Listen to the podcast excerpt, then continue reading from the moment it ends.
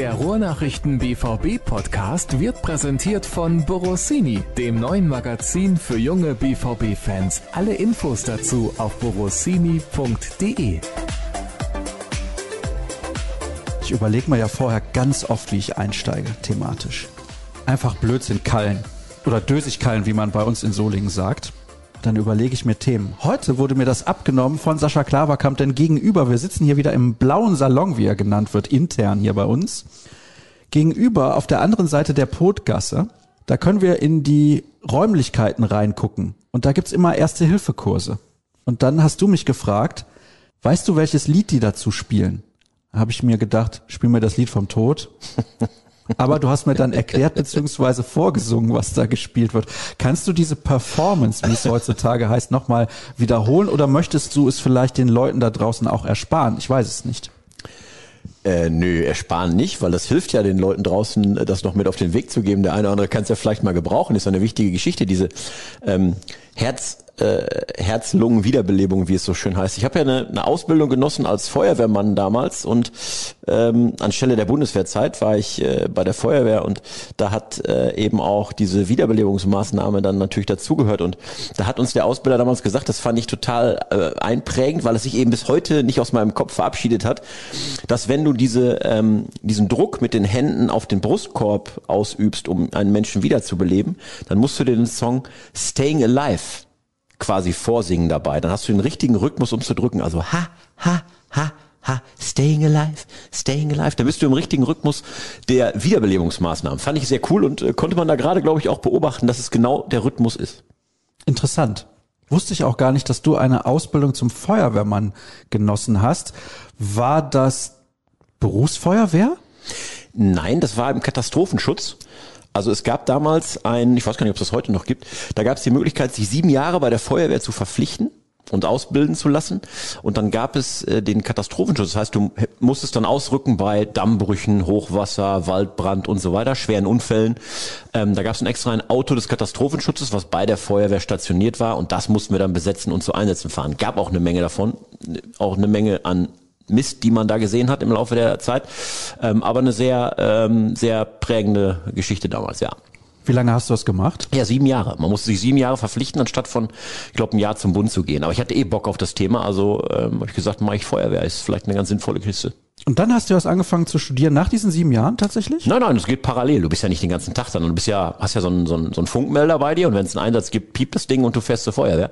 Und ähm, Tag oder Nacht. Und das ähm, ließ dann zu, dass man nebenbei was für eine Redaktion machen konnte, was an der Uni machen konnte. Ja, das ging parallel. Ist man dafür auch entlohnt worden oder war das dann quasi freiwillig? Nein, nein, das war wie vergleichbar mit der Bundeswehr Freiwilligendienst. Mhm, verstehe. Okay. Ja, ist ja keine schlechte Sache, zumal Feuerwehrmänner immer fehlen.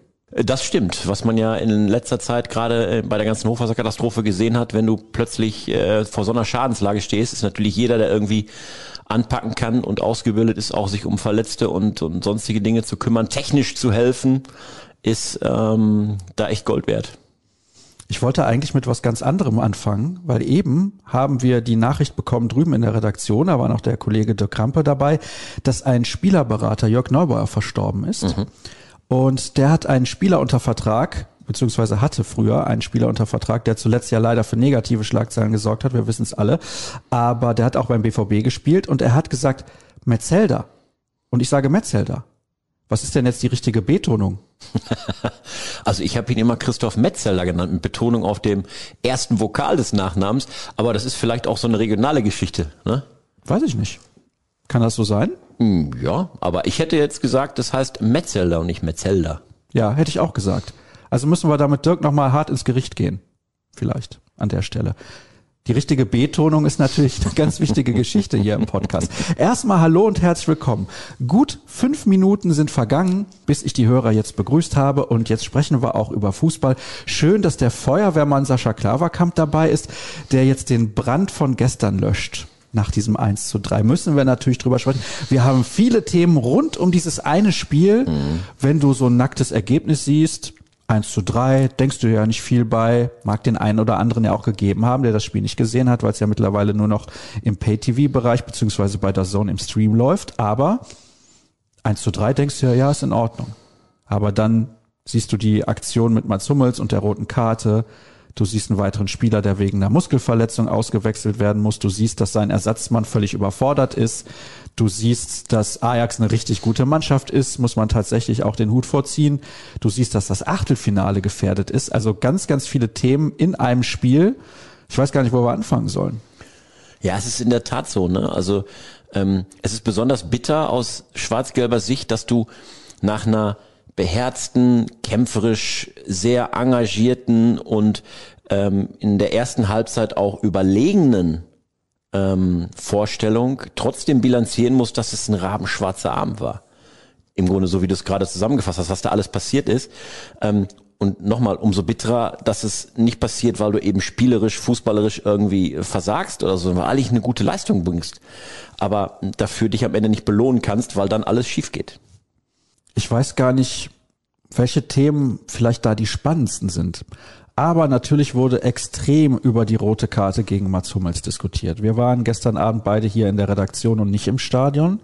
Das heißt, wir hatten natürlich den Vorteil vieler Zeitlupen. Hinterher in unserer Live-Show habe ich in der Analyse mit Cedric Gebhardt gesprochen, der im Stadion war. Und der hat gesagt, war schwer zu sehen. Erste Einschätzung im Stadion, ja, nicht rot, gelb ist in Ordnung. Das Erstaunliche dabei war ja danach das Interview, was Mats Hummels auch bei den Kollegen von der Zone gegeben hat. Er ist ja völlig ausgerastet. Also es gab im Prinzip kein verbales Halten mehr bei ihm. Er hat auch den Gegenspieler, sag ich mal, die Schranken gewiesen, hat ihm gesagt, der ist ein toller Fußballer, aber jetzt muss er noch lernen, ein toller Sportler zu werden. Fand ich sehr bemerkenswert. Er hat dem Schiedsrichter vorgeworfen, dass er das Spiel entschieden hat. Und das war natürlich auch mit dieser roten Karte so, weil Borussia Dortmund sehr gut im Spiel war. Und das hat alles verändert. Ja. Fangen wir doch mal mit diesen Aussagen von Mats Hummels an, die ich als sehr, sehr bemerkenswert einordne, auch in dieser Klarheit. Ich kann Mats Hummels da absolut verstehen, weil du sagst, zwar ausgerastet, aber er hat ja jetzt nicht rumgepöbelt oder ist ausfallend geworden, sondern er hat es sehr klar und sehr pointiert formuliert. Ähm, von daher kann ich ähm, die Reaktion vollkommen verstehen, weil er ist zwar ungestüm in diesen Zweikampf gegangen und sicherlich auch nicht sehr klug, ähm, aber es war definitiv, da kannst du mit Experten rund um den Globus sprechen, definitiv keine rote Karte. Wenn sowas eine rote Karte ist, dann musst du so ein Spiel am Ende mit 5 gegen 5 beenden, was ja, glaube ich, äh, reglementtechnisch gar nicht möglich ist.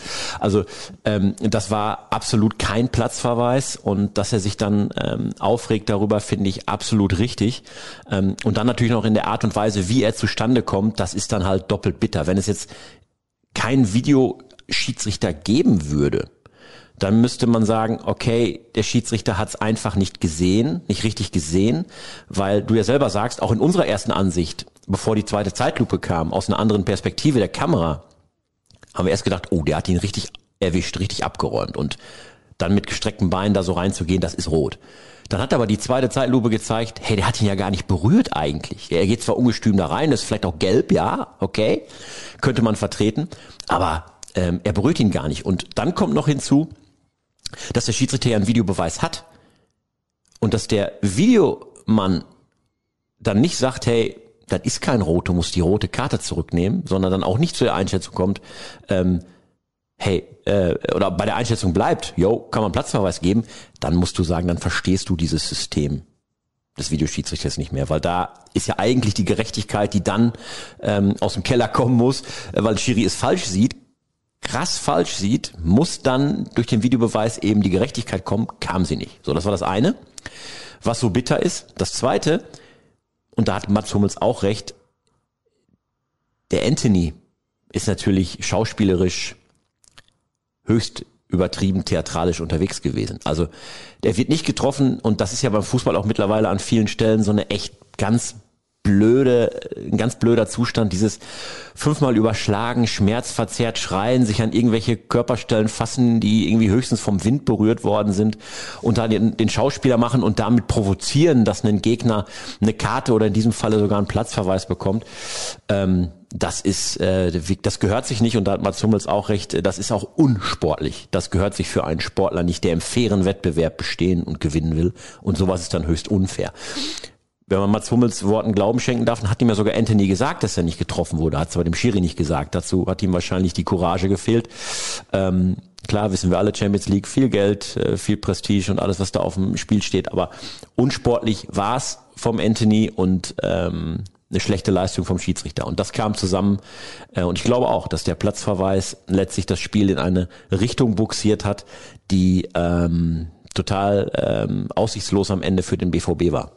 Ja, das glaube ich allerdings auch, denn die Unterzahl so wie Ajax das dann auch ausgespielt hat. Muss man auch den Hut ziehen davor, wie sie das gemacht haben. Ich fand das im Gesamten höchst spektakulär, weil sie sich den Gegner so ein bisschen zurechtgelegt hatten und irgendwann der BVB einfach nicht mehr konnte. Also ist nicht so, dass sie nicht wollten, aber sie konnten einfach nicht mehr und das hat Ajax wirklich fantastisch gemacht und sie haben ja auch mit Anthony beispielsweise einen Spieler, der wirklich ein toller Fußballer ist. Das hat Mats Hummels ja auch betont. Aber was ich halt nicht nachvollziehen kann, ist, dass nicht der Schiedsrichter nochmal selber sich die Bilder anschaut. Mhm. Jetzt ist die Regel dann eventuell auch so, wenn es keine glasklare Fehlentscheidung ist, okay. Aber der Videoassistent hat ja nochmal überprüft. Und warum er dann Michael Oliver nicht zum Bildschirm schickt, das ist das Unverständliche für mich. Dass natürlich da immer noch Menschen sitzen, die Fehler machen, ist das eine. Aber wenn ich doch die Chance habe, also die maximale Möglichkeit, da drauf zu schauen, was ist da genau passiert, da muss ich doch einfach hingehen und mir das anschauen und dann sagen, okay, wenn ich dann immer noch der Meinung bin, ist es eine rote Karte, Okay, dann ist das seine Wahrnehmung, die mag dann falsch sein. Aber er muss selber hingehen und sich das nochmal anschauen. Absolut, er muss nochmal zum Monitor gehen. Letztlich muss man sagen, sogar aus Selbstschutz, damit so eine Diskussion wie jetzt gar nicht entsteht. Also zu sagen, er hätte, was hätte er denn äh, entschieden, wenn er es sich selber angeschaut hätte? Da hätte er eigentlich nur zu der Auffassung kommen können, nee, ich muss die rote Karte zurücknehmen. Ähm, und ähm, so entsteht eine Diskussion um einen Schiedsrichter, ähm, die es sonst gar nicht geben würde. Also auch aus Selbstschutz alleine für seine eigene äh, Leistung und äh, die Vermeidung eines Fehlers hätte er sich das anschauen müssen. Ähm, und zweiter Fehler liegt beim Assistenten im Keller, der, wenn er schon nicht selber zu der Auffassung kommt, das ist eine glasklare Fehlentscheidung, dann dem Schiedsrichter Signal geben, hey, schau's dir bitte nochmal selber an, ich bin mir da nicht so ganz sicher, es könnte sein, dass du da falsch liegst. Ähm, also da ist ähm, Mist gebaut worden. Und aus schwarz-gelber Sicht wäre es echt heftig, wenn das in, im Resümee der Gruppenphase dann im Dezember vielleicht dann der Punkt vielleicht sogar ist, wo du sagen musst, Mist, da ist es entschieden worden im Grunde, dass der BVB nicht weiterkommt ähm, wenn es am Ende vielleicht an einem Punkt mangelt oder so. Ne? Das ist, ähm, mag, mag man sich nicht ausmalen, ist vielleicht auch jetzt ähm, an den Haaren herbeigezogen, weil eben noch zwei Spiele sind und zu viele ähm, Unwägbarkeiten da noch drinstecken. Aber ähm, auf jeden Fall ist der BVB da sicherlich gestern ähm, in eine Situation gebracht worden, die er selbst an der Stelle nicht verschuldet hat. Jetzt nehmen wir mal an, weil Mats Hummels, der kann ja jetzt bei Sporting in diesem wichtigen Spiel nicht spielen aufgrund dieser roten Karte. BVB hat übrigens Protest eingelegt, wie wir eben gehört haben.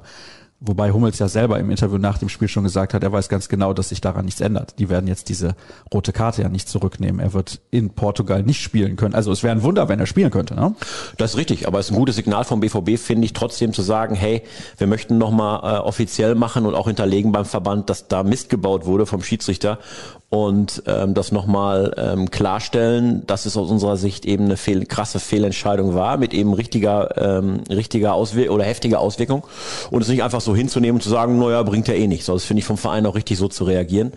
Und ich glaube auch, dass du recht, Hummels wird mindestens in Lissabon, vielleicht sogar auch in Istanbul fehlen. Die Erfahrung zeigt ja, gegen Istanbul fehlen hier zu Hause. Ähm, die Erfahrung zeigt ja, dass ähm, ähm, solche solche roten Karten dann zumindest meistens zwei Spiele Sperre nach sich ziehen, so absurd sie auch noch sind. Also das fände ich ja mega hart. Ja, aber das ist ja, ja, wir reden über UEFA. Ne? Also ja, was ist da immer äh, rational erklärbar? Das, F, das, das F steht für Verbrecher oder was? das K steht für Kompetenz.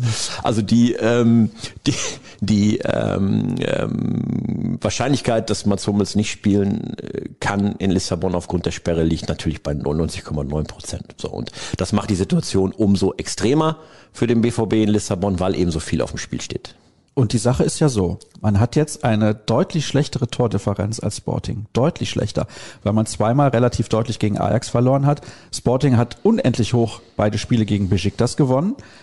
Verliert man in Portugal mit 0 zu 1, dann ist der direkte Vergleich zwar unentschieden, okay, aber die Tordifferenz wird man nicht mehr aufholen können. Das ist das eine. Dann müsste man Besiktas schlagen am letzten Spieltag und käme aber nur auf genauso viele Punkte wie Sporting. Und dann wäre man schon raus. Genau, dann bleibt am Ende nur bliebe am Ende nur der Gang in die Europa League. Äh, das will sicherlich beim BVB niemand. Das will auch sicherlich kein Borussia-Fan. Aber noch ist es nicht so weit. Äh, mit einem Unentschieden in Lissabon hast du es im Grunde ähm, dann wieder absolut in der eigenen Hand und hast auch dann den direkten Vergleich gegen Lissabon im Grunde gewonnen. Also dann würdest du schon wieder über eine komplett andere Ausgangslage vom letzten Spieltag reden. So kann man ja auch denken. Ja, also ich bin auch optimistisch, dass sie in Lissabon dann zumindest einen Punkt holen. Das sind ja eigentlich auch die Do-or-Die-Spiele, die du haben willst als Sportler.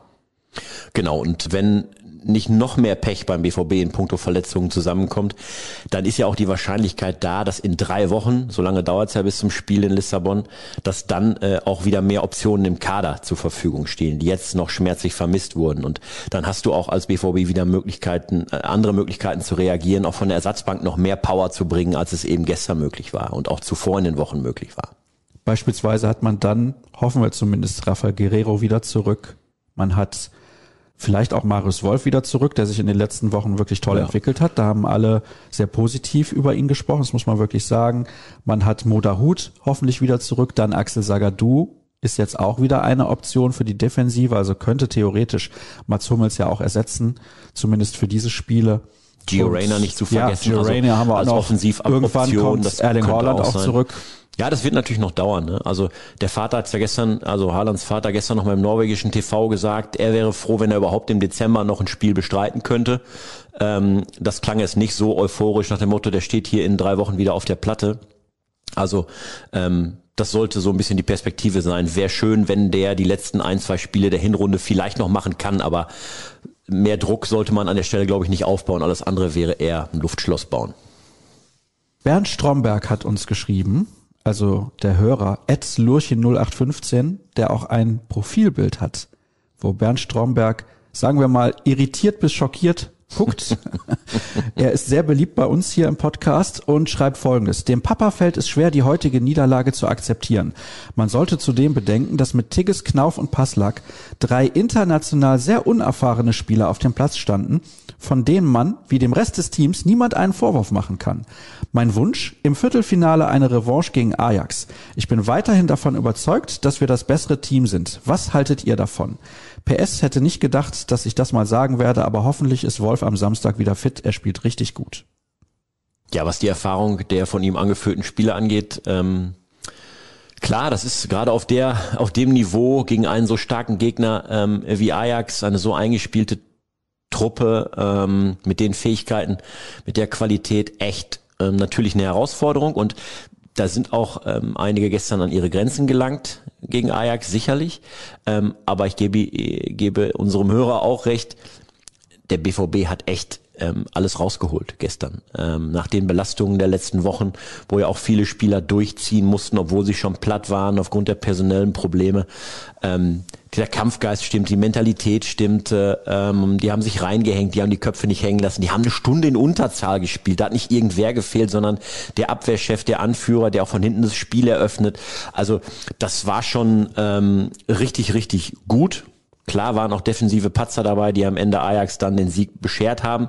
Aber ähm, der BVB kann da wirklich gestern erhobenen Hauptes vom Platz gehen, trotz des 1 zu 3. Ähm, ja, eine Revanche im Viertelfinale. Finale wäre noch schöner, oder? Ja, Revanche im Finale wäre super. Ich traue übrigens Ajax zu, sehr, sehr weit zu kommen. Ja, das traue ich denen auch zu. Also ähm, diese, diese Ajax-Nachwuchsschmiede, die scheint ja unerschöpflich äh, ein unerschöpfliches Reservoir zu sein, was die jedes Jahr an neuen Leuten hervorbringen. Da werden, werden denen jedes Jahr gefühlt die besten fünf irgendwie in alle Welt wegverkauft und trotzdem ein, zwei Jahre später haben die wieder eine so tolle Truppe beisammen. Ähm, da muss man schon den Hut ziehen. Also auch der BVB guckt sich ja gerne bei Ajax in der Nachwuchsarbeit um. Lars Ricken war da auch schon mal zu Besuch vor geraumer Zeit, hat sich so die Strukturen mal angeschaut und das Scouting etc. Und auch der hält große Stücke auf Ajax Nachwuchsarbeit. Wie man sieht, völlig zu Recht, weil wer da gestern Abend spielt, das sind ähm, viele, viele Jungs ähm, aus dem aus dem eigenen Nachwuchs.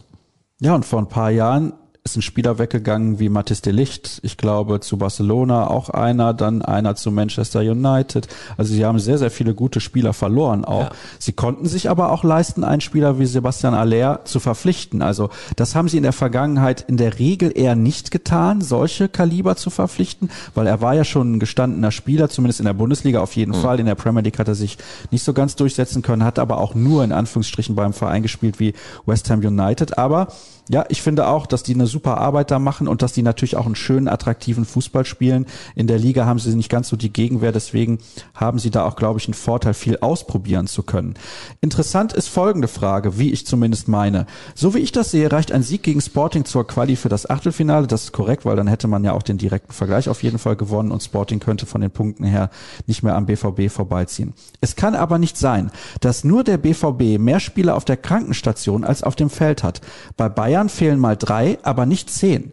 Die Ausrede Belastung und EM greift also nicht. Wer arbeitet schlampig? Hm. Wenn das so einfach wäre, also Marco Rose haben wir diese Frage ja auch schon ähm, das eine oder andere Mal gestellt, im Grunde nach jeder neuerlichen Verletzung. Und natürlich durchleuchtet der BVB sich selbst und seine Arbeit. Aber wenn man mal schaut, wie die Verletzungen entstehen, dann ist natürlich auch schwierig zu sagen, das ist ein Fehler der Athletikabteilung oder das sind Patzer oder Versäumnisse der medizinischen Abteilung oder des, des Trainerteams, des Cheftrainers. Das ist schwierig, weil so wie gestern auch, Marius Wolf verletzt sich im Spiel ohne Gegnereinwirkung, wenn ich es richtig vor Augen habe, ähm, und holt sich eine Muskelverletzung.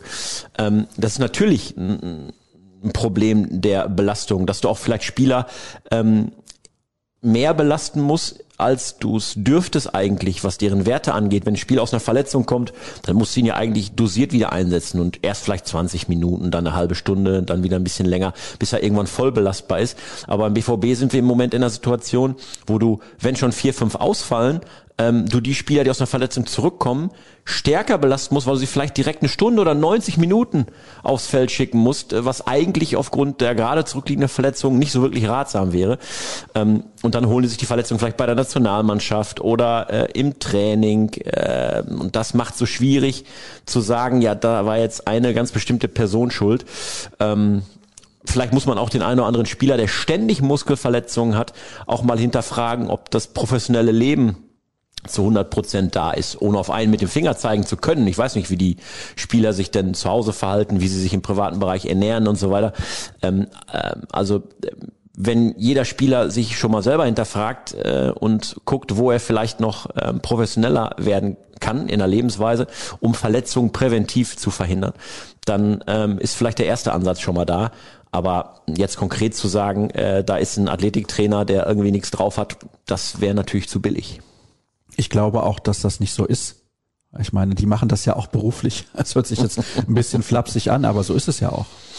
Ja, und du hast ja mittlerweile einen Staff zusammen, wie man so schön sagt, also einen Mitarbeiterstab, der aus absoluten Vollprofis besteht und der ja schon so eine, so eine wissenschaftliche Ebene erreicht hat. Also wir reden ja nicht mehr darüber, dass du so wie früher Felix Magath mit einem Werner Leuthard, dem alten Schleifer, zusammenarbeitet und die Spieler Medizinbälle werfen lässt bis zum äh, Erbrechen, sondern dass das wirklich ähm, ein absolut äh, wissenschaftlich durchleuchtetes ähm, ähm, Training ist und jeder Spieler individuell beobachtet wird mit all seinen Werten, die man nehmen kann, um zu gucken, oh, da könnte eine Verletzung sich anbahnen, den musst du im Training jetzt rausnehmen, da musst du gewisse Dinge steuern. Ähm, das ähm, ist schon sehr äh, komplex, was da heutzutage passiert und ähm, umso bitterer, dass trotz dieser ähm, intensiven Betreuung der Spieler in jeglicher Hinsicht und der Pflege etc ähm, diese Vielzahl an Verletzungen gerade auftritt. Also es ist natürlich auch billig, aber das Wort Pech an dieser Stelle hat sicherlich eine besondere Bedeutung im Moment für den BVB. Dazu gibt es noch eine Aussage eines Hörers, die ich gerne vorlesen möchte. Mir war Rose zu dünnhäutig bezüglich der Muskelverletzung. Es geht bei deren Vermeidung nicht nur um Essen, Schlafen und Trainieren, sondern eben auch um Pausen. Klar, das ist schwer, aber angeschlagene Spieler spielen zu lassen verschärft am Ende das Problem, siehe Wolf und Horland.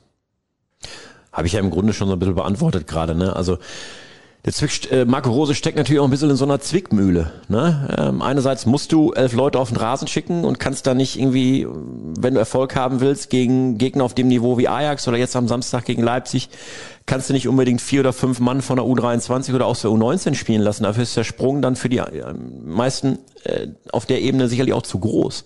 Aber ähm, ähm, er muss ja trotzdem ähm, sehen, so wer steht zur Verfügung und er würde nie also so schätze ich ihn zumindest ein, er würde nie einen Spieler einsetzen, wo die Gefahr besteht, dass der sich auf jeden Fall äh, dadurch ähm, verletzen wird oder dass, der, dass das Risiko eben gestiegen, steigen würde, wenn der jetzt eine halbe Stunde spiel, spielen wird. Also wir haben den Fall Daniel Mahlen ja noch äh, vor Auge, der ähm, wegen eines Magen-Darm-Infekts dann ein paar Tage außer Gefecht war.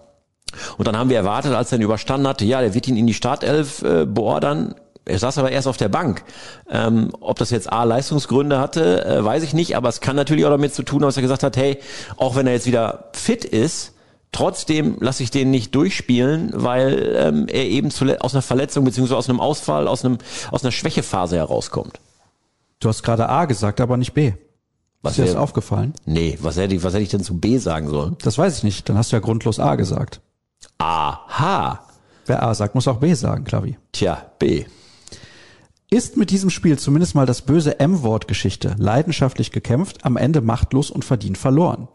Ist aber Champions League, ist was ganz anderes als Bundesliga. Ja, das stimmt. Und ähm, in der Champions League, ähm, wenn du mit Spielern sprichst, ist das ja immer so ein ähm, ähm, wirklich für die Spieler auch ein Highlight. Und ich finde, das hat man gestern Abend auch gesehen. Natürlich nicht im Ergebnis ablesbar, aber dass da alle alles aus sich rausgeholt haben, das kann man, glaube ich, ähm, unterstreichen. Und das wird auch jeder bestätigen, der im Stadion war oder der das Spiel wirklich intensiv verfolgt hat. Also ähm, eben hat's ein Hörer ja auch schon gesagt, da kann man wirklich keinem Borussen gestern irgendeinen Vorwurf machen. Die haben's, die haben's rausgehauen, aber ähm, es gibt eben Gegner in der Bundesliga, gegen die holst du dann in so einer personellen Konstellation vielleicht sogar in Unterzahl trotzdem noch einen Punkt oder einen Sieg.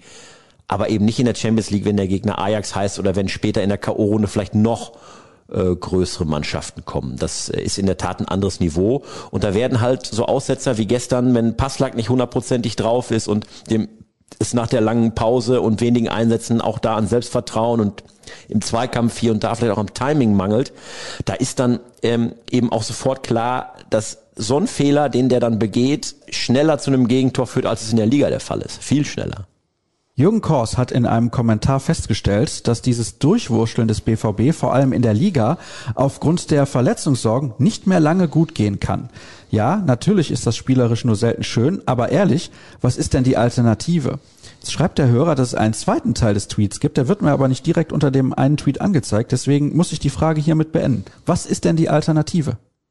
Ich weiß nicht, ob's, äh, ob wir uns nach einer Alternative umschauen müssen, denn ähm, natürlich muss sich der BVB irgendwie durchwursteln, bis ähm, dann wieder mehr Leute zur Verfügung stehen. Wir haben ja gerade gesagt, vielleicht kommen wir nach der Länderspielphase jetzt schon drei, vier Spieler zurück. Ähm, aber es ist ja einfach, was Jürgen Kors aufgeschrieben hat, ähm, eine absolut berechtigte Bestandsaufnahme. Ähm, und auch gar keinen Vorwurf, als Vorwurf zu werten nach dem Motto, das geht nicht lange gut. Äh, man hat es ja gestern Abend eben schon gesehen, wenn dir die Alternativen auf der Bank fehlen und die fehlen dir ja nicht, weil du sagst, ich verzichte auf äh, fünf Spieler an so einer Stelle, um sie zu schonen oder ähm, ähm, Spieler sind außer Form oder sowas, sondern dass dir einfach nicht mehr Hochkaräter zur Verfügung stehen, weil sie eben verletzt sind. Dem BVB fehlt ja gefühlt quasi gerade eine erste Elf. Ähm, dann kann das nicht gut gehen, ähm, es sei denn, es kommt ein kleines Wunder daher, wenn eben jetzt Gegner über den Weg kommen, wie es am Anfang Dezember die Bayern sind oder wie es vielleicht in der K.O.-Runde der Champions League dann, wenn sie hoffentlich weiterkommen, die Dortmunder, ähm, dann äh, Mannschaften anderen Kalibers sind. Gegen die richtigen Top-Teams wirst du dann extreme Probleme bekommen, weil die, gerade auch schon gesagt, Fehler anders bestrafen als Bielefeld oder Ingolstadt im Pokal. Es wird immer deutlicher, dass der Kader falsch zusammengestellt wurde. Es fehlt ein echter zweiter Wandstürmer und vor allem auf den Außenpositionen fehlt etwas. Sancho wird bei Manu als 007 verspottet. Gibt es vielleicht im entferntesten eine Leihmöglichkeit? Wäre sowas überhaupt vorstellbar? Ist schon erstaunlich, dass der da im Prinzip gar nicht zum Zug kommt.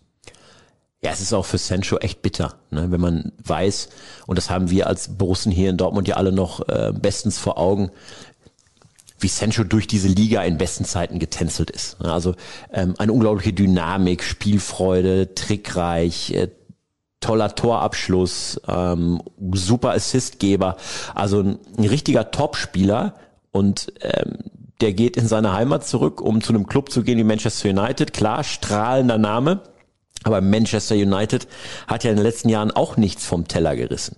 Die sind ja der Kapelle meilenweit hinterhergelaufen. Und ähm, in dieser Saison gibt's ja auch wieder seine, also die Problemchen für den Club. Vielleicht auch mehr als nur Chen, sondern richtige Probleme. Ähm, und er geht dahin und du weißt eigentlich, was der Junge kann und was er deiner Mannschaft geben kann. Und dann sitzt er da im Grunde nur auf der Bank und kommt nicht zum Zug. Das ist schon sehr bitter und man muss sich wirklich aus, aus der Ferne fragen, ob da nicht Manchester United einen Spieler demontiert, den sie im Moment verdammt nötig hätten auf dem Platz.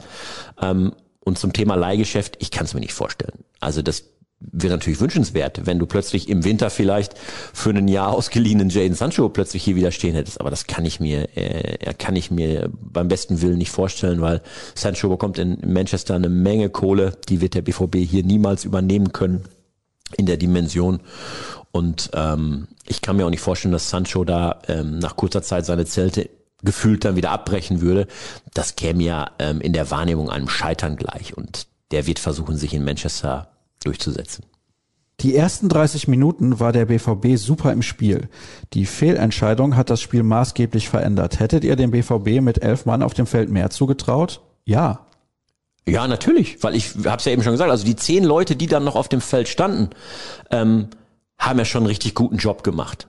Und mit Hummels hinten drin. Kurz nach dem Platzverweis, haben wir noch gar nicht drüber gesprochen, ist der BVB ja erst in Führung gegangen. Und wenn du mit elf Leuten gegen Ajax Amsterdam zu Hause führst, dann muss Ajax ja auch ganz anders spielen plötzlich. Und du kannst im eigenen Stadion, kannst du die vielleicht auskontern. Ja, die müssen viel offener werden. Und ja, ich glaube, mit elf Leuten hätte der BVB dieses Spiel auf keinen Fall gestern Abend verloren, weil in den ersten 25 Minuten hat man gesehen, äh, zu was die Borussia imstande ist äh, und dass das ein ganz anderes Spiel war, eine ganz andere Leistung als beim 0 zu 4 im Hinspiel in Amsterdam. Also es ist zu billig, aufs Ergebnis zu gucken und zu sagen, ja, auch das Rückspiel verlieren sie 1 zu 3. Dafür, haben wir schon gesagt gerade, ist da viel zu viel passiert. Mal am Rande zur roten Karte. Wo ist das vielbeschworene Fairplay von Anthony? Wälzt sich nach dem Nichttreffer von Mats wie Neymar, um nach der Karte dann verdeckt mit ihm zu plauschen. Der war bleibt ein Ärgernis. Und nochmal gefragt, seht ihr die Chance auf Optimierung? Hm. Also es ist so, überall, wo Menschen am Werk sind, werden Fehler gemacht. Es ist nicht automatisiert, also müssen wir mit den Fehlern leben. Die Diskussion hat sich ja im Prinzip nur verlagert. Früher haben wir diskutiert, war es abseits oder nicht. Jetzt sehen wir es eindeutig. Jetzt kann der Videoschiedsrichter auch eingreifen bei Fouls. Und vorher, ich kann mich noch sehr gut daran erinnern, als gesagt wurde, jetzt kommt der Videoassistent. Da haben alle gesagt, ja, aber dann haben wir nichts mehr zum Diskutieren.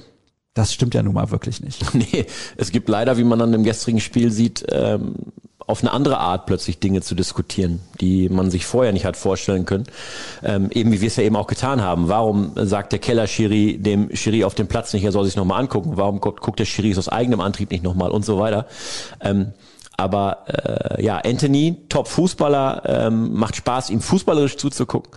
Ähm, aber bei der Frage nach Optimierung in solch einem Falle ähm, könnte sich ja vielleicht ein Verband wie die UEFA auch mal die Frage stellen, ob man nicht nachträglich einem Spieler wegen Schauspielerei noch eine gelbe Karte zuschreiben könnte. Also ähm, so wie man nachträglich ja auch einem Spieler für eine Tätlichkeit oder sonstiges noch bestrafen kann. Also warum nicht solche Unsportlichkeiten im Nachklapp noch zu bestrafen? Also klar, eine rote Karte müsste man an der Stelle wenn man ehrlich ist, auch zurücknehmen können.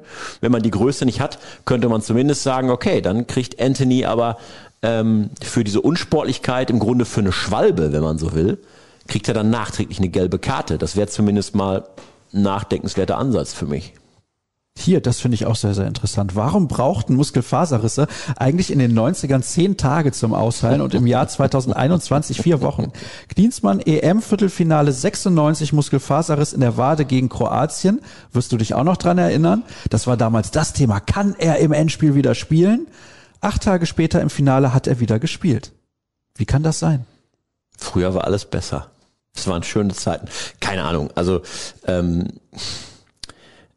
man muss natürlich sagen, dass der Fußball heute ein deutlich intensiverer, athletischerer, schnellerer äh, Fußball geworden ist, als er es vor 20 Jahren war. Und dass die Belastungen der Spieler höher sind, die körperlichen Belastungen auch für alle Fasern, Gelenke und Knochen deutlich höher ist. Ähm, und ähm, bei, der, bei den Geschwindigkeiten, über die wir heute reden, auch äh, Zweikämpfe und Stürze deutlich heftiger auf den Körper einwirken, als es vor 20 Jahren der Fall war. Wenn du noch weiter zurückblickst in den 70ern im Vergleich zu heute, da sind ja zwei verschiedene Welten. Also jeden, jede Art des Fußballs in seiner Ära betrachtet, alles gut. Ähm, aber ähm, was die Intensität und damit auch die Schwere von Verletzungen angeht, das ist ähm, in der heutigen Zeit eine ganz andere Dimension geworden. Man muss schon leider sagen, dass der BVB in der schlechtesten bzw. leichtesten, so schreibt der Hörer, aller Gruppen in der Champions League ein trauriges Bild abgibt. Man hat sehr viele Spiele nur mit einem Tor gewonnen. Sehr viele weiß ich nicht, zwei halt, die man gewonnen hat, hat man mit einem Tor gewonnen. Aber okay. Rettet uns das Hop oder Top und die Drei-Punkte-Regel, weil wir nie unentschieden spielen. Mir ist die Frage zu negativ. Muss ich jetzt auch mal sagen. Ist mir zu negativ die Frage. Er Ja, du hat ja schon zwei- zweimal gegen Ajax gespielt. Ja, du hast zwei Siege gefeiert zum Auftakt gegen Sporting und Besiktas und du hast zweimal gegen ein sehr, sehr starkes Ajax verloren und die, die Umstände des Rückspiels haben wir jetzt zur Genüge durchgesprochen. Also das ist mir auch zu, zu platt. Also ähm, wenn du den BVB vor dem Start der Champions League Gruppenphase gefragt hättest, hm, wie schätzt ihr eure Chancen ein? Hätten sie wahrscheinlich gesagt, naja, wir werden mit Ajax wahrscheinlich uns irgendwie darum streiten, wer die Gruppe gewinnt. Ansonsten müssen wir als Zweiter weiterkommen. Punkt. So hätte die Marschroute lauten müssen. Und genau das ist im Moment nicht anders. Also haben wir schon gesagt, wenn der BVB in Lissabon einen Punkt holt und zu Hause äh, Istanbul schlägt, dann bist du sicherer Gruppenzweiter und durch. Ähm, und das hätten die vorher auch so unterschrieben, denke ich. Also ich glaube auch, noch ist nichts verloren und das ist mir auch ähm, mit dem Blick eben, wie du schon sagst, darauf, dass du zweimal gegen ein richtig starkes Ajax äh, verloren hast in vier Spielen, dann auch ein bisschen zu einfach. Hier geht's um Joe Rayner. Da würde man gerne mal wissen, was mit dem los ist. Ich kann nichts über seine Genesungsfortschritte lesen und auch auf den PKs wird nicht über ihn gesprochen. Er sollte doch eine Zerrung haben und spielt schon seit drei Monaten nicht mehr. Wie geht es ihm? Spielt er schon drei Monate nicht? Ich glaube, es sind zwei. Aber er spielt schon sehr lange nicht mehr. Ja, zwischendurch hieß es, eigentlich ist er, ist die Verletzung ausgeheilt und es geht nur noch darum, den Trainingsrückstand aufzuholen. Und dann muss er meines Erachtens nach einen nächsten Rückschlag im Training, im Heranführen an die Mannschaft wieder bekommen haben, dass es quasi den Ausfall verlängert hat, weil zwischendurch hieß es, naja, das könnte bis zum nächsten Spiel wieder klappen, weil eben dann nur der Rückstand auch aufgeholt werden muss. Aber das war dann nicht der Fall. Also es ist eine Muskelverletzung, die ähm, für die es offenbar einen Rückschlag gab und deswegen es länger dauert. Was anderes ist uns ehrlich gesagt nicht bekannt. Hätte man uns ja auch mal mitteilen können. Ja, aber äh, das ist ja das, was der Verein dann auch in solchen Fällen dann sagt und womöglich er damit auch recht hat. Ein Spieler hat das Recht zu sagen, ich möchte, dass meine ähm, meine Diagnosen genannt werden oder es ist okay, wenn ihr es tut. Und ein anderer Spieler sagt, nee, ich möchte nicht, dass da ständig jeder weiß, ähm, der hat diese und jene Verletzung oder der hat sich da und da verletzt. Das ist das bis zu einem gewissen Grad sicherlich das Persönlichkeitsrecht jedes Spielers. Ähm, deswegen ist es natürlich auch so schwierig ähm, zu sagen, so jetzt sagt uns doch einfach mal, was genau der für eine Verletzung hat, weil ich sag mal, wenn du zum Arzt gehst ähm, und äh, schreiben wir auch vielleicht nicht in die Zeitung, was hat denn der Kollege Staat jetzt genau? Ich kann dir sagen, ich gehe quasi nie zum Arzt, weil ich eigentlich immer gesund bin. Ja, ich sagte, er dachte, er macht Hausbesuch. Nee, nee, also gut, ich hatte halt leider diese Corona-Infektion, aber normalerweise habe ich nie Husten, Schnupfen, Heiserkeit gibt's bei mir nicht. Viren haben ihren Stolz, ne? Die trauen sich nicht an dich ran. Vielleicht habe ich auch meinen Stolz und lasse die nicht an mich ran. Man weiß es nicht. Wir haben noch ein paar interessante Fragen. Um vom Ärgernis über die skandalös falsche Entscheidung des Schiedsrichters und der groben Unsportlichkeit des vermeintlich Gefaulten abzulenken, mal was ganz anderes. In den ersten Jahren ab 93 meiner BVB-Sozialisation gab es mal eine ganz andere Torhymne. Wieso gibt es diesen Marsch nicht mehr? War das so? Gab es damals eine andere Torhymne? Ja, gab es. Aber ich habe die gerade nicht mehr im Ohr. Manchmal wird halt da gewechselt. Ja, gab es nicht damals den Triumphmarsch hier? Ja, deswegen Tor? schreibt er vielleicht auch Marsch und in Klammern Fragezeichen, weil Ich glaube, ja, ich, ist. es kann sein, dass es dieser, dieser sogenannte Triumphmarsch war. Ja, keine Ahnung. Also ich glaube, dass es ja fast äh, fast normal ist für die Vereine, dass sie nach ein paar Jahren was Neues machen im Stadion oder ähm, sich mal was anderes überlegen. Ähm, das Einzige, was uns seit irgendwie 1993 ständig begleitet, ist die Champions League Hymne in ihrer Einzigartigkeit und das ist ja auch zu so einem Markenzeichen durch und durch geworden. Die ist genial. Ja, eben. Das ist zu einem Markenzeichen geworden und ähm, ich weiß aber von einigen Vereinen, dass sie zwischendurch mal ihre Torhymnen gewechselt, auch mal zurückgekehrt sind, irgendwann zu einer alten Torhymne. Ich weiß gar nicht, ob der BVB da vielleicht eine Fanumfrage gemacht hat oder ähm, es vielleicht auch Anregungen von Fans gab, hey, mach doch da mal was anders. Also was ich vor den Spielen immer so ein bisschen blöd fand, der BVB hatte, hat immer so eine, so eine coole, diese Hubschrauber-Einmarsch-Musik. Oder wenn die Mannschaften aufs Feld kommen, das finde ich immer so cool, dann ähm, begleitet von spezieller äh, Musik eben. Und dann kommt so ein harter Break und dann kommt quasi so ein harter Schnitt mit dem Heya BVB. Heya BVB in allen Ehren, gerne singen an einer anderen Stelle, aber ich finde, das macht so eine, die Atmosphäre an der Stelle irgendwie ganz komisch kaputt. Ähm, das ist für mich dann eher diskutabel. Hey, könnte da nicht irgendwie eine andere Lösung finden? Aber ja, andere Tormusik, einfach mal Bewerbungen schicken vielleicht. Oder gar keine Tormusik, sondern nur 80.000, die völlig eskalieren. Finde ich auch nicht schlecht. Ja, das können sie in Dortmund ja auf jeden Fall, wie wir wissen. Ja, von daher kann man das einfach mal ausprobieren. Aber gut. In der Analyse des Spiels gestern wurde von dir, Sascha, von einer Konzessionsentscheidung bezüglich des Elfmeters gesprochen. Aber der Kontakt reicht doch aus, um ihn so aus der Balance zu bringen, dass er den Ball nicht weiter kontrollieren kann, oder? Liebe Grüße, ihr Süßen. Ja, ich weiß nicht, ob da so eine Liebesbeziehung aufgebohrt wurde zwischen den Hörern und uns, aber freuen uns natürlich über die lieben Grüße. Ja, das reicht. Kann man so sagen. Ja, das reicht. Also das passt so ein bisschen zu dem Thema, was ich gerade meinte. Der Fußball ist so, hat so an Tempo gewonnen in den letzten Jahren, so an Athletik, dass eine kleine Berührung oder wir sehen ja manchmal diese Szenen, wenn äh, einer mit seinem Schuh einfach nur ganz kurz den, die Hacke oder ganz kurz die Wade des anderen erwischt. Und bei dem Tempo, den die Fußballer heute im Profibereich haben, ihn, den Gegner so aus dem Tritt zu bringen oder zu Fall zu bringen, da reicht wirklich schon eine kleinste Berührung, ein kleinstes aus dem Takt bringen aus. Ähm, und das hat dann an der Stelle wirklich wenig wenig bis nichts mit Schauspielerei zu tun. Woher kommt der Pessimismus vieler Fans? Wir hangeln uns von Notlösung zu Notlösung und stehen trotzdem in allen Wettbewerben gut da. Es wird nicht jeder Gegner vom Platz gefegt, aber von traurigem Bild oder nicht Bundesliga-tauglich zu schreiben, was sind das denn für Erwartungen? Das finde ich eben auch. Ja, total. Also äh, der BVB ist den Bayern in der Liga weiterhin komplett im Nacken, ein Punkt. Ähm, und das bei den Problemen, die der BVB seit der Sommervorbereitung personell mit sich rumschleppt. Ähm, also, ähm, und dann muss man auch betrachten, was macht denn der Rest der Liga? Also alle, wenn man die Bayern mal ausklammert, hecheln ja richtig hinterher, hinter Bayern und dem BVB. Ähm, ob Freiburg diese Form äh, und diese Klasse bis ähm, ja in, den, in die Spätphase dieser Saison mitführen kann, wage ich auch mal zu bezweifeln.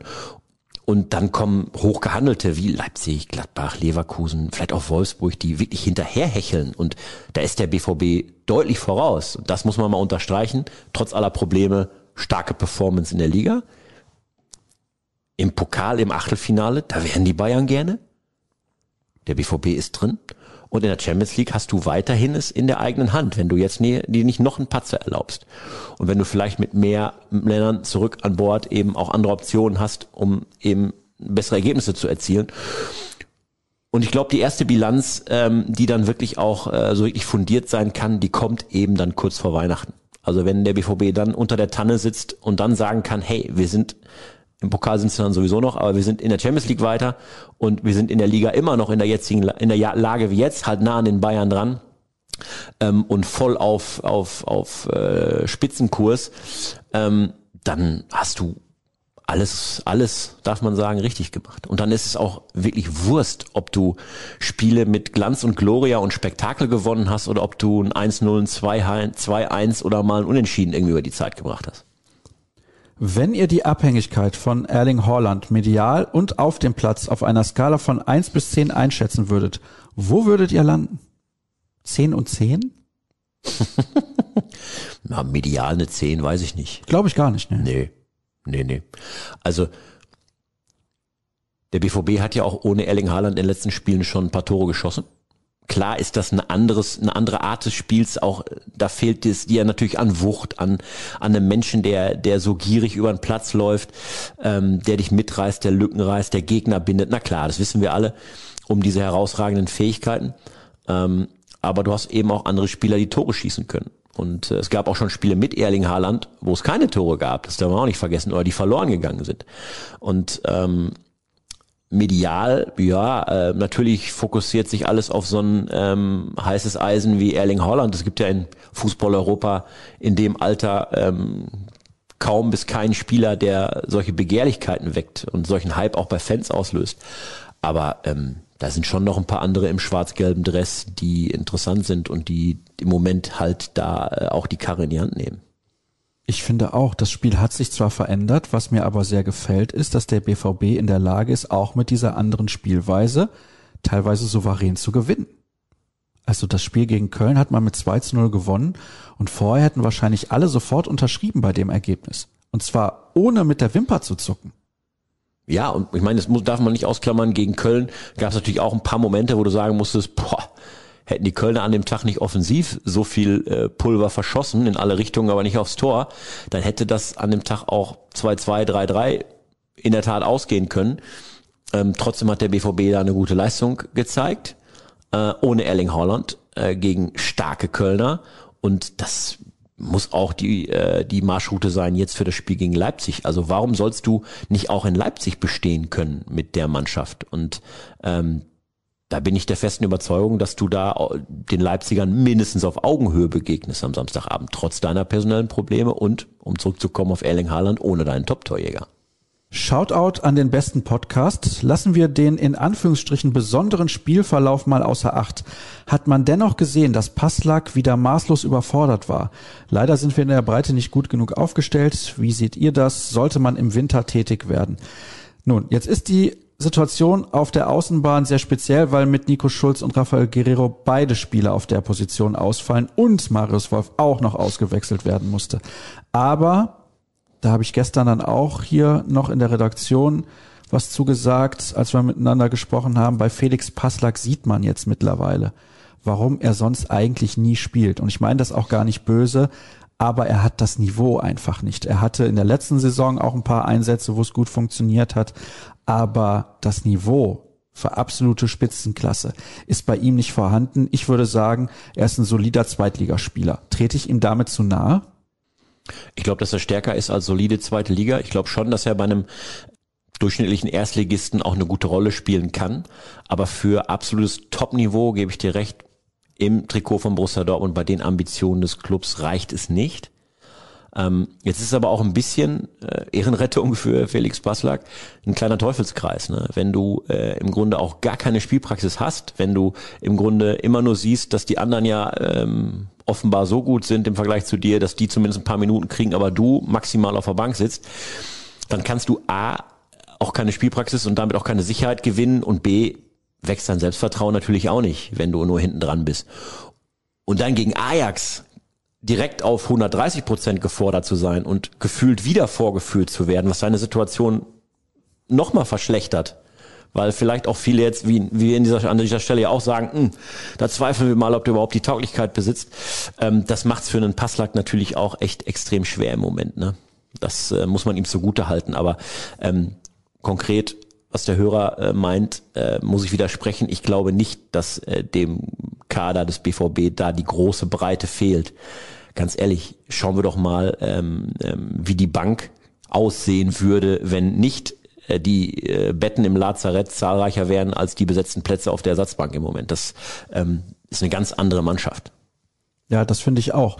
Eigentlich hat man das solide zusammengestellt vielleicht sogar gut, sehr gut, weiß ich nicht. Das kommt immer ein bisschen drauf an. Also Nico Schulz beispielsweise, da haben wir auch jetzt oft drüber diskutiert. Von Marius Wolf hingegen sind wir zuletzt alle sehr überzeugt gewesen, weil er aber auch in der Entwicklung ein bisschen vorwärts gekommen ist und weil er sich auch richtig, richtig reinhaut und das auch ausstrahlt. Das ist bei Nico Schulz halt teilweise auch ein bisschen anders, hat was mit der Körpersprache zu tun. Und ja, gut, ist ja jetzt die Frage, werden Sie dann im Winter nochmal zuschlagen? Werden Sie irgendwas versuchen? Werden Sie vielleicht Roman Bürki los? Können das Gehalt einsparen? Können dann einen anderen Spieler eventuell auch nur für ein paar Monate ausleihen? Holt man Adiemi aus Salzburg vielleicht schon im Winter, wie man das mit Erling Haaland gemacht hat? Was denkst du? Ich glaube nicht, dass der BVB viel Geld in die Hand nehmen kann im Winter. Dafür ist das ganze Corona-Thema noch zu wackelig und ähm, der Kader auch eigentlich, äh, wie gesagt, in der Breite und auch in der Qualität echt gut besetzt. Ein Unterschied könnte es machen, wenn sich wirklich auf einer Schlüsselposition oder auf einer Position, die vielleicht generell im Kader nicht üppig besetzt ist, ähm, einer langfristig verletzen sollte. Aber wenn du in den Winter gehst und die jetzt angeschlagenen oder verletzten Spieler stehen zum Großteil wieder zur Verfügung. besteht für mich auch keine Veranlassung, groß tätig zu werden, groß Geld in die Hand zu nehmen. Also Roman Bürki ist es ja zu wünschen, dass der im Winter einen neuen Club findet, weil bei der Qualität, die der besitzt, der muss ja irgendwo in der ersten Liga, wo auch immer, spielen können. Ähm, dass der nur auf der Tribüne sitzt, ist ja verschenkt, jetzt mal aus reiner allgemeiner Fußballfansicht. Der muss ja im Winter irgendwie ein neues Engagement finden. Ähm, und dann, glaube ich, bist du als BVB äh, mit dem Kader, den du hast, und wenn du den verletzten Mal äh, wieder dir zurückdenkst, in den Kader gut genug aufgestellt. Ist denn der Kader gut genug aufgestellt für Samstag in Leipzig? Ja, es kommt ja im Vergleich zum Ajax-Spiel offenbar keiner zurück. Ähm, Marius Wolf kommt auf die Verletztenliste hinzu. Und Mats Hummels wird ja einsetzbar sein. Wenn man es sarkastisch äh, nimmt, dann äh, konnte er sich ja eine Stunde ausruhen. Ähm, vielleicht spielt er auch mit ganz viel Wut im Bauch gegen Leipzig. Ähm, aber eben waren wir schon bei der Frage, ähm, wo ist die Alternative? Die gibt's nicht. Und ich habe es eben schon gesagt, ich glaube, du begegnest als BVB trotzdem den Leipzigern auf Augenhöhe. Ähm, nicht nur, weil du selber trotzdem noch eine Menge Qualität im Kader auch jetzt noch besitzt, sonst kannst du auch Ajax nicht diese Gegenwehr liefern, die du ihnen über weite Strecken gestern in Unterzahl lieferst. Und man darf auch nicht ausklammern, Leipzig spielt auch nicht gerade in Topform und alle Sterne vom Himmel gerade. Also ähm, die haben auch ihre Problemchen, da fehlen auch ein paar entscheidende Leute. Jetzt hat sich äh, der Orban auch wieder verletzt gegen Paris, der wird gegen Dortmund auch fehlen, gestandener Abwehrspieler, der raus ist. Also die haben auch mit ein paar Problemen wie Wehwehchen zu kämpfen. Und ähm, auch in Leipzig kannst du bestehen. Das glaube ich auch, zumal die Bilanz gegen Leipzig relativ gut ist in den letzten Jahren. Da hat aber auch immer Erling Haaland gespielt. Aber auch wenn er nicht gespielt hat, hat man gegen Leipzig sehr gut ausgesehen, einfach aus dem Grund, weil Leipzig auch offensiv spielt. Die können sich gar nicht auch hinten reinstellen. Das ist einfach nicht möglich für diese Mannschaft. Sie haben einige sehr, sehr gute Kicker. Yusuf Paulsen, Emil Forsberg, André Silva, auch wenn er jetzt gegen PSG einen Elfmeter verschossen hat, sonst hätte es nach irgendwie elf Minuten, glaube ich, 2-0 für Leipzig gestanden. Also das ist schon eine sehr, sehr gute Mannschaft. Auch schnelle, eher unbekannte Spieler auf den Außenbahnen, also die noch nicht so im Blickpunkt stehen. Trotzdem auch eine Veränderung. Nagelsmann ist weggegangen, Sabitzer ist weggegangen, Upamecano ist weggegangen und Jesse March macht das aus meiner Sicht aber mit einer Ruhe und Gelassenheit, die wichtig ist für diese Mannschaft. Wäre man denn aus deiner Sicht als Borussia Dortmund mit dem Unentschieden in Leipzig zufrieden? Aufgrund der aktuellen Gemengelage glaube ich schon, ist aber natürlich immer abhängig von einem Spielverlauf. Also wenn du äh, am Ende ein 1-1 auf der Tafel stehen hast, aber du hast äh, fünf Hochkaräter vergeben und zwölf Meter verschossen, kannst natürlich nicht zufrieden sein. Aber wenn es im Vorfeld heißt, hey, wir gehen da mit einem Unentschieden raus und haben an dem Abend vielleicht sehr starke Leipziger äh, in Schach gehalten bei all unseren Problemen, glaube ich, kannst du da als BVB mit zufrieden sein. Dein Ziel vorab muss es aber natürlich sein, da einen Auswärtssieg zu landen, ganz klar. Weil wenn die Bayern es schaffen, gegen Freiburg zu gewinnen, auch ein Topspiel, ne, jetzt am Wochenende, und du gewinnst in Leipzig und damit ein Big Point, dann bist du weiterhin den Bayern im Nacken. Besteht denn Druck irgendwie? Da jetzt unbedingt gewinnen zu müssen? Oder ist es so, dass man sagt, ja, aktuell ist es nur ein Punkt Rückstand auf den FC Bayern. Wir haben sehr viel Vorsprung auf alle anderen Mannschaften, die dahinter sind. Jetzt mal Freiburg ausgenommen, aber da muss man immer noch gucken, wie lange sie das auf dem Niveau auch halten können. Wobei wir alle immer den SC Freiburg unterschätzen. Würde mich übrigens richtig für die freuen, wenn die in die Champions League kommen, muss ich mal ganz ehrlich ja, sagen. Ja, wer freut sich nicht für Freiburg? Ja. Also ich kenne niemanden auf diesem Fußballplaneten, der es dem SC Freiburg nicht gönnt, ähm, erfolgreich zu sein egal gegen wen und wann und wie, aber diese Freiburger sind ja einfach so ein bisschen der äh, ähm, der geliebte Underdog von allen, der es immer wieder aufs Neue zeigt, was man aus wenigen Mitteln an Maximum rausholen kann. Und ähm, dann, klar, wissen wir alle, Christian Streich und diese Besonderheit im Breisgau, ähm, den Fußball da äh, zu leben und sich einfach nicht verbiegen zu lassen, bei allem, was da um ein Verrücktes herum passiert, vielleicht im Profizirkus, das ist schon ähm, beeindruckend, das macht Spaß und die hat man gerne um sich hat man gerne in der Liga, ähm, vielleicht ausnahmsweise dann, wenn sie gegen einen selbst spielen, vielleicht nicht, aber bei allen anderen Spielen schon. Das ähm, macht Bock, aber ähm, ich sehe das genauso. Also ähm, SC Freiburg muss man abwarten, ob die es am Ende wirklich da oben halten können oder ob sich nicht die Qualität anderer Kader auf die lange Saison am Ende, wie gesagt, durchsetzen wird. Ähm, aber äh, Leipzig ähm, wird vielleicht auch nochmal kommen im zweiten Saisonverlauf und dir ein bisschen Feuer machen. Aber deswegen jetzt schon von einem großen Druck zu reden, dass du unbedingt in Leipzig gewinnen musst, Nee, das ist nicht die Situation wie in der Endphase der vergangenen Saison, wo du wirklich Druck hattest zu sagen, wir müssen jetzt gewinnen, wir dürfen uns keinen Patzer mehr erlauben, um noch in die Champions League zu kommen. Da bist du jetzt ja erstmal richtig gut auf Kurs und könntest einen vermeintlichen Patzer auch auf jeden Fall noch ausgleichen. Also da schon von einem Siegdruck zu reden, das ist zu viel. Obwohl sie sich natürlich selber Druck machen werden im Sinne von, wir wollen auf Sieg spielen, völlig klar, sonst brauchst du ja nicht äh, auf den Fußballplatz gehen. Aber ähm, nach dem Motto, da ist jetzt großer Druck da und wenn es mit dem Sieg nicht klappt, dann bricht dir alles zusammen, das wäre ja Quatsch. Ist es gut, dass danach Länderspiele anstehen? Ja, die Frage haben wir uns eben auch gestellt in der Redaktion. Ähm, der BVB war ja nicht wirklich gesegnet bei den letzten Länderspielphasen. Äh, da gab es ja gefühlt jeden Tag eine neue schlechte Nachricht im Punkto, jetzt kommt wieder ein Verletzer zum BVB zurück von seinem Nationalteam. Ähm, und ähm, am Ende äh, gab es dann irgendwie sechs, sieben Nationalspieler, die deswegen beim BVB ausgefallen sind. Aber in puncto ähm, Durchatmen, in puncto Regeneration und vor allen Dingen äh, den verletzten Spielern, die nicht zu ihren Nationalteams reisen können, zwei Wochen zu geben, in denen sie eben wieder zurückkommen können bis zum nächsten Spiel. Da darf man schon sagen, dass die Länderspielphase jetzt zu einem wertvollen Zeitpunkt kommt. Das denke ich auch. Tipp für Leipzig? Auswärtssieg für Borussia Dortmund. 2 zu 1 in Leipzig. Ja, der Oma-Tipp. Warum wird er eigentlich Oma-Tipp genannt? 2-1? Weiß ich nicht. Ich wusste bis jetzt gar nicht, dass das der Oma-Tipp Ja, ist. habe ich schon ganz oft gehört. Warum das denn? Ist so standardmäßig kann man immer raushauen. Ja, aber auswärts? Ja, So. ja, ist okay. Hier steht Spekulatius auf dem Tisch. Ne? Ja. Ich liebe Spekulatius. Und Da ich habe unfassbar viel Tisch, Hunger. Ich hab so. Unfassbar viel Hunger. Wir werden jetzt die Aufnahme beenden und jeder einen Keks Spekulatius essen. Einen nur? Ja, wir wollen ja nicht unverschämt sein. Ist nicht unsere Packung. Außerdem ist die Packung offen. Daher habe ich die Befürchtung, dass das schon seit gestern hier steht und der Spekulatius leider trocken geworden ist. So trocken, dass er nicht mehr so gut schmeckt. Das wäre sehr, sehr ärgerlich. Vielen wenn Dank so, fürs Zuhören. Wenn das so sein sollte, holen wir uns gleich eine Pommes, oder? Ja, das ist eine gute Alternative. Ist immer eine Alternative. Okay. Wobei wir hatten beide gestern Currywurst Pommes Mayo. Ja, dann lassen wir einfach auch die Currywurst weg und nehmen eine Ja. doppelte Pommes. Ja, sehr gut. Danke fürs Zuhören, wie gesagt, und alle weiteren Infos gibt's bei ruhrnachrichten.de. Twitter at rnbvb at klavi75 in Klammern unaktiv und at Sascha Staat in Klammern zu aktiv. Das soll's an dieser Stelle gewesen sein. Wir sehen uns bei der Live-Show am Samstag, hören uns bei BVB Kompakt und ansonsten bis nächste Woche. Tschüss.